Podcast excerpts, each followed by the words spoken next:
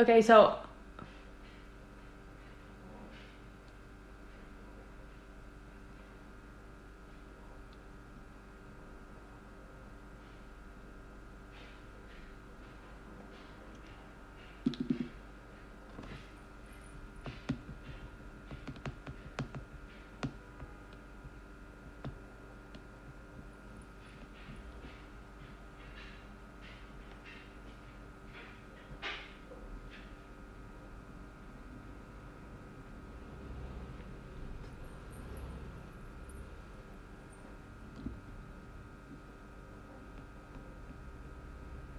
Mm-hmm.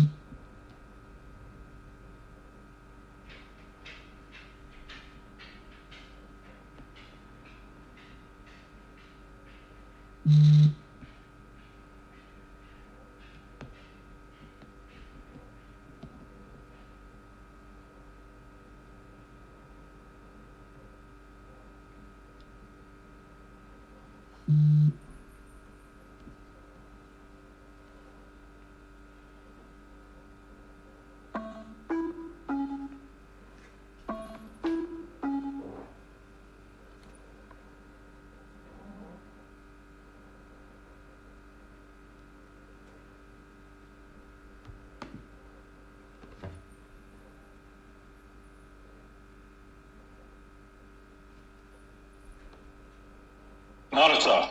Hi, hi, sir. Thank you for. Do you see me? I do, Marta. Come sta? I am fine, thank you. I'm fine. I am in Venice right now. Good. I am speaking from Venice. So, firstly, um, I, I thank you for having accepted to do this interview with um, La Politica del Popolo. And um, we're, we're really happy about this. And actually, I would like to discuss about different topics. Um, firstly, as obviously I am, I come from Italy. Um, the first question uh, is regarding Europe. Mhm. So, how do you think that um, after like we're we're still like in the pandemic, so it's not um, unfortunately finished finished. But how do you think that COVID nineteen is going to affect Europe, but also um, as to have like a more international overview, um, also other countries all over the world, all, over the world, and in this sense, how is um, open society going to act? You know, it's very difficult at this moment, Marta, to say specifically how democracy and open society will be specifically affected in a post COVID world. One thing that I fear is that democratic politics or politics of the street, right? The oxygen of democracy is being able to organize, being able to associate, being able to be on the street, militating for whatever sets of demands uh, a collective entity has. Yeah.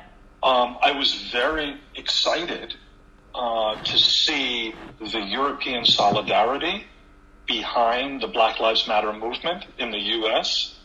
that has been profound in its organizational capacity and its collective action, despite the crisis moment that we're in with the pandemic.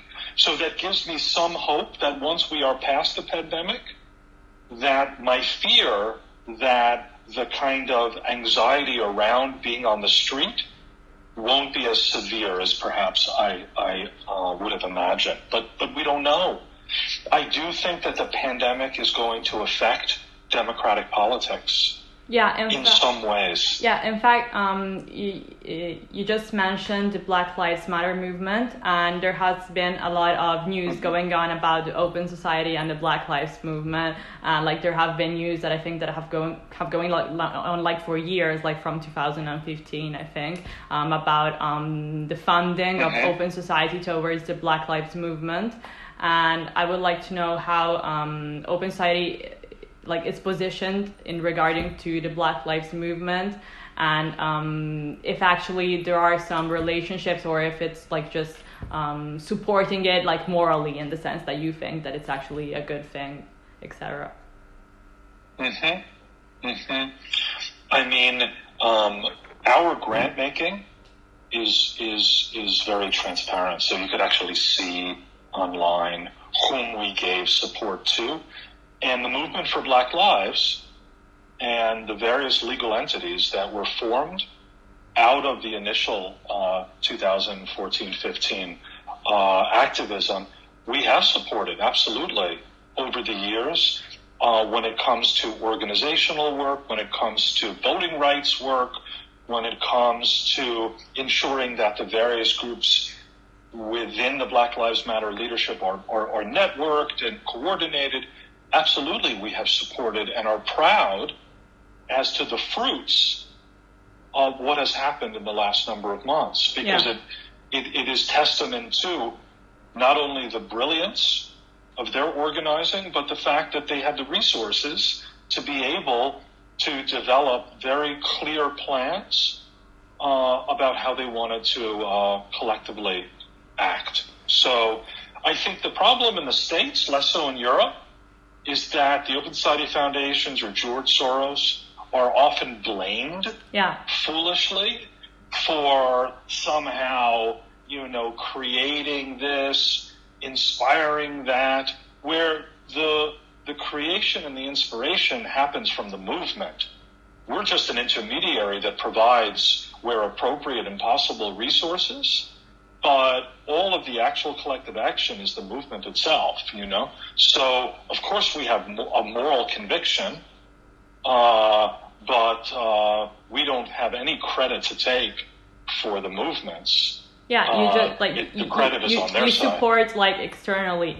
Also, um, you mentioned democracy, which is obviously um, one of the fundamental values um, of your um, foundation, but also I think like of most people that actually have have values and like that support um, change and progress.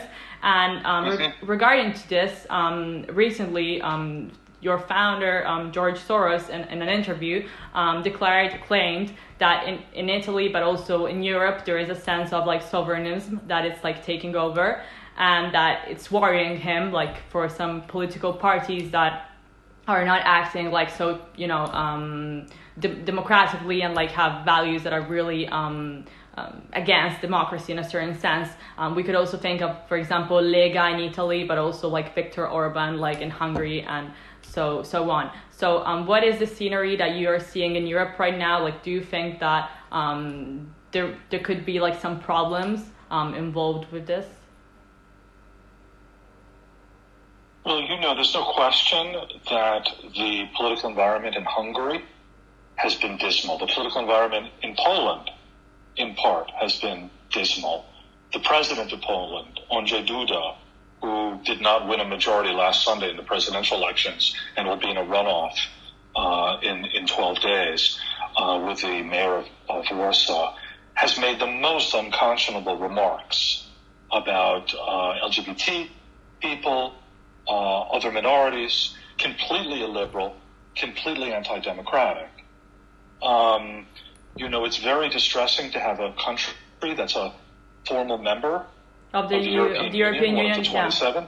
yeah, that um, that just imposed um, anti-transgender laws. In fact, um, I I wanted to ask you about this. Like, um, what what do you think? Um, what do you think about this? And also, why Europe did not um, like it did openly oppose, but actually not as it should have. Like, I understand that um, you know it's actually part of the European Union, so um, there are like some legal processes you need to go through. But still, um, I think it's like so um, out of any like sort of logic um, of logic like thing um, that Hungary could like even like think about imposing um, an anti-transgender law in Europe. Yeah. The problem, of course, of the European Union is that it requires unanimity on so much to make anything happen. So you need to have all 27 member states vote in one way. And what it does, it allows, sadly, people like Viktor Orban, or for that matter, Matteo Salvini, or, or, or, or you know, um, uh, Kaczynski, uh, to be able to promulgate viciously discriminatory uh, legislation and to really have their hands tied. I do think that there's been some efforts made in Brussels using some articles within the commission establishment to push back, but it's it's still too little, and it's still kind of late. Um, but I haven't given up. George Soros has absolutely not given up on the European Union uh, because it still represents the best, we believe, open society form of collective representation that has been developed thus far. And the push towards a kind of uh, neo sovereignty, as we see, uh, whether it's with Berlusconi or Salvini in Italy, whether in Poland, whether in Hungary, whether in Slovakia or Czech Republic. Of course, it's distressing, but we also hope that it's transitional. It's not something for the long term. Look at the elections this past weekend in France, where the Greens did remarkably well, yeah. much better than Macron's uh, uh, party in a number of different cities. And so I do think that Green parties generally are doing and better. Open Society are doing much better. Um, but in times of crisis, especially economic crisis, and this pandemic, as you know as well as I, is going to have very serious economic consequences in Europe. Yeah. I don't know for how long, uh, but potentially for a few years. That this is the the kind of um, ground that populists feed upon to, you know, create enemies, to create others, no. and in fact, the most, you know, we want to push back. In fact, this is really interesting because also if we see the situation in Italy as we have faced like a, um, like a terrible period like of um, not not only because obviously of the pandemic but also because of the um, economic um, drawbacks that there has been because of the pandemic, um, the the left side, let's say, um, has taken um, a lot of appreciation by the public because um, in moments of crisis, um, people want cer- certainty. In fact, I think that um, we could do a sort of parallelism in a certain sense with also, obviously, it's a totally different um, political situation, but we could do a parallelism with like the USA. Like, for example, right now, Trump um, is um, I think it's like it's also in a difficult um, position also due to all of the movements there that there have been and we wanted to know like if open society thinks that um, not like just as a foundation if you are seeing um, the possibility for um, biden to like go over trump because of this um, difficult political situation well here here you know i'm speaking not as an Open Society Foundation's employee because we don't support any political party, as you know. Yeah. We are a nonpartisan institution. But speaking as a private citizen, um, I think all all aspects are looking very good for Democratic nominee Biden. Um, he's way ahead in the polls. The president of the United States has acted in the worst possible fashion on every possible issue imaginable. This pandemic has been an utter failure on his side and his administration's. Um, there's basically nothing positive I could even begin to articulate about the current administration, even if pressed. Um, and so I think it's quite likely that, uh, very likely that, that uh, former Vice President Joe Biden will become uh, the next president. Uh, he's not a young man; he's 78, so you know one has to hope for his health, but but I think it's very likely. Also, um, because like I asked this also because um, recently George Soros um, claimed in some interviews um, that it was actually um, referred to Zuckerberg, like that Facebook is helping um, Trump in his re-election campaign. Um, he also um, said that Jennifer Williams, which is the next Fox News reporter that is right now in charge of news section. So like he he he said that um, Facebook is actually helping um, a lot Trump um, in this uh, re-election um, campaign. And how do you comment on this? You know, again, speaking um, in uh, a nonpartisan way, because the Open Society Foundations does not support any political parties, I will say that Facebook as, a, as an institution has absolutely been uh, quite open to monitor a lot of really vile hate speech. They have not taken the effort to condemn in any uh, structural or systematic way the kind of racist um, and violent rhetoric that runs through Facebook. And Mark Zuckerberg, the CEO of Facebook, has said always that you know this is about freedom of expression when it's not. This is not free, about freedom of expression. Um, these are often disinformational lies, malicious uh, uh, uh, commentary that work at the behest of the most retrograde parts of American uh, society. And so um, I think finally you have, I don't know if you've been following this, Marta, but the last few weeks you have a lot of companies that are uh, withdrawing their advertising revenue from Facebook. Yeah. Major corporations that this hadn't happened in the past. And I think this is finally going to force Facebook's hand to more effectively police the hate speech that courses through the uh, Facebook enterprise. But do, don't Um, you think? I, I believe that. Don't you think that there should be some sort of like regulation, like regulations also like for like hate speech? and- Absolutely. Because I mean, Absolutely. like for example, I am like really active on social media. Like um, like I, I do a lot of things on it, and I also work with it. And I've saw that like there aren't any kind of regulations. Like anyone could say anything. Like poli- politicians like can do their things, their advertising, and no one like actually does anything about this. it needs to be regulated like any utility. It has to be regulated like a utility. And um, my hope is that uh, with a new administration in the U.S., with a different set of uh, value uh, propositions, that uh, we will see a movement towards regulating Facebook and other major platforms as utilities. So I think we are moving in a more positive direction Yeah. in that regard. Also, um, regarding to like the hostility that there has been like going on in the U.S. and also regarding to um, the lack of um, actually um, respect towards also minorities and like not only the Black Lives movement, movement but in general like the um, the hate um, environment that, that has been going on also because of the um, Trump administration. Um, there has been recently um, an anti-prostitution pledge um, in the USA, and um, I've read um, some different um, news that was going on. Like I've, I've tried to take what I think that was actually true,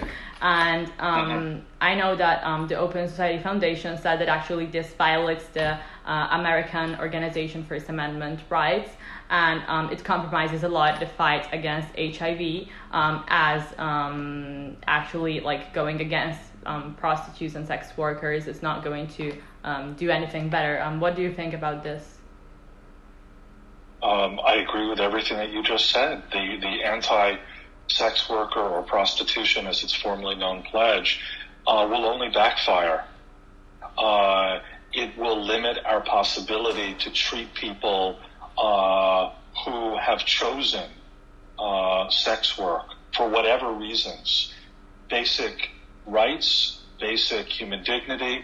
It will limit our capacity to contend with uh, HIV in a justifiable and humane manner. Um, it's a it's a it's a miserable miserable setback, uh, frankly, and I hope that we can come to our senses. Also, regard. also in this situation where actually COVID nineteen is penalizing a lot, like sex workers, like they're already like in financial crisis. So I think it was like not the right not the right move. Um, Exactly. regarding regarding also to like COVID nineteen, I, I we've saw like like that the Open Society is focusing a lot on helping minorities. For example, I saw that there is um, a program going on right now in Armenia, if I'm not mistaken. Um, Mhm. so, um, how does it work, and for how long you're going to to take it on Which program is this, Marta? I'm sorry. in Armenia? I don't know about this specific program in Armenia. I don't know. Um, I can't say. Our foundation in Yerevan um, is very strong. Is very strong, and they've worked on um, basic human rights and minorities issues for a long time um, in the country. Their director, Larissa Minasyan, is a very prominent human rights activist and practitioner, and so. But I don't know about the specific initiative. I can't say. Okay.